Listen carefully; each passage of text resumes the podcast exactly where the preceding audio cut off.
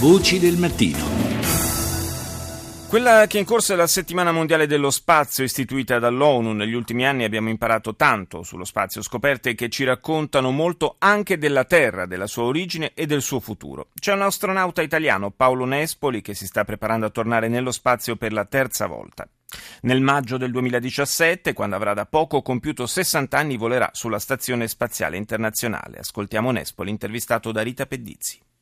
Spazio sta diventando sempre più attuale, io direi, perché, perché insomma ci siamo, ci siamo, proiettati da questa dimensione di cosa straordinaria che si poteva malapena fare a una cosa che sta diventando una cosa di routine, soprattutto andare sulla Stazione Spaziale Internazionale, soprattutto questi lavori da astronauti che poi alla fine sono il, l'elettricista spaziale, l'idraulico spaziale, lo scienziato spaziale, ma insomma queste cose così. E più avanti ancora diventeranno sempre più normali con i voli turistici che cominceranno e andranno. E dovremo continuare con l'esplorazione, andare su Marte o come, come il film Il sopravvissuto marziano ci ha fatto vedere, è lì che ci aspetta la, nostra, la nuova frontiera e puntiamola sopra e andiamo avanti. L'entusiasmo è ancora quello della sua prima volta tra le stelle? Il mio entusiasmo uh, assolutamente sì, è un, uh, è un mondo così diverso, è un mondo così bello, così nuovo, così da scoprire che sicuramente è assolutamente lo stesso. Lei è stato testimone dei momenti salienti della storia spaziale. Quale ci vuole ricordare? A me piace, piace ricordare il momento dove nella missione STS-120, la prima missione dello Shuttle,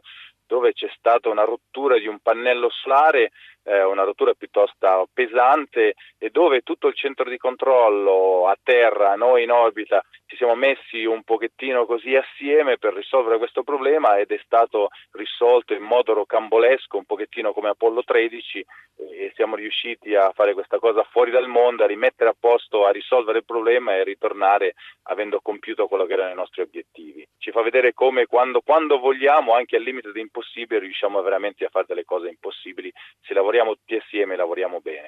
Come si sta preparando al maggio del 2017? Ma in questo momento io ho cominciato l'addestramento a metà agosto, sono le fasi dell'addestramento dove si rinfresca per quanto mi riguarda gli addestramenti passati, eh, sono, si vanno a vedere quelle che sono le, gli, i sistemi della stazione spaziale, i sistemi della navicella di lancio e quindi delle cose relativamente di base e poi più avanti, penso da metà primavera in avanti, ci si focalizzerà sulla parte di ricerca scientifica e tecnologica dedicata specificatamente a questa missione.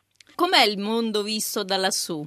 è fuori dal mondo, no, è molto, è molto bello. Io quando faccio le mie presentazioni e parlo ai ragazzi alla gente dico che essere sulla Terra e guardare la Terra è un po' come essere in un museo e pretendere di vedere un quadro con il naso appoggiato alla tela, cioè uno va a Parigi a vedere la, la, Gioconda e si mette col naso sulla tela e pretende di vederla, cioè vedrà un, un occhio, una pupilla, un dente, vuole vedere la Gioconda, deve tirarsi indietro per vedere la faccia. Ed è quello che succede da lassù. Uno da lassù ha una percezione della Terra completamente diversa, molto più eh, aperta, eh, si vede la fragilità del pianeta, si vede il fatto che siamo tutti assieme in questo pianeta, si vede, eh, a me è sembrata una, una nave in viaggio nell'universo, il fatto che noi siamo i marinai di questa nave è ovvio e dobbiamo lavorare assieme per farla volare nel modo migliore sempre avanti. Ha parlato di fragilità del pianeta. Qual è la fragilità del pianeta più evidente da lassù?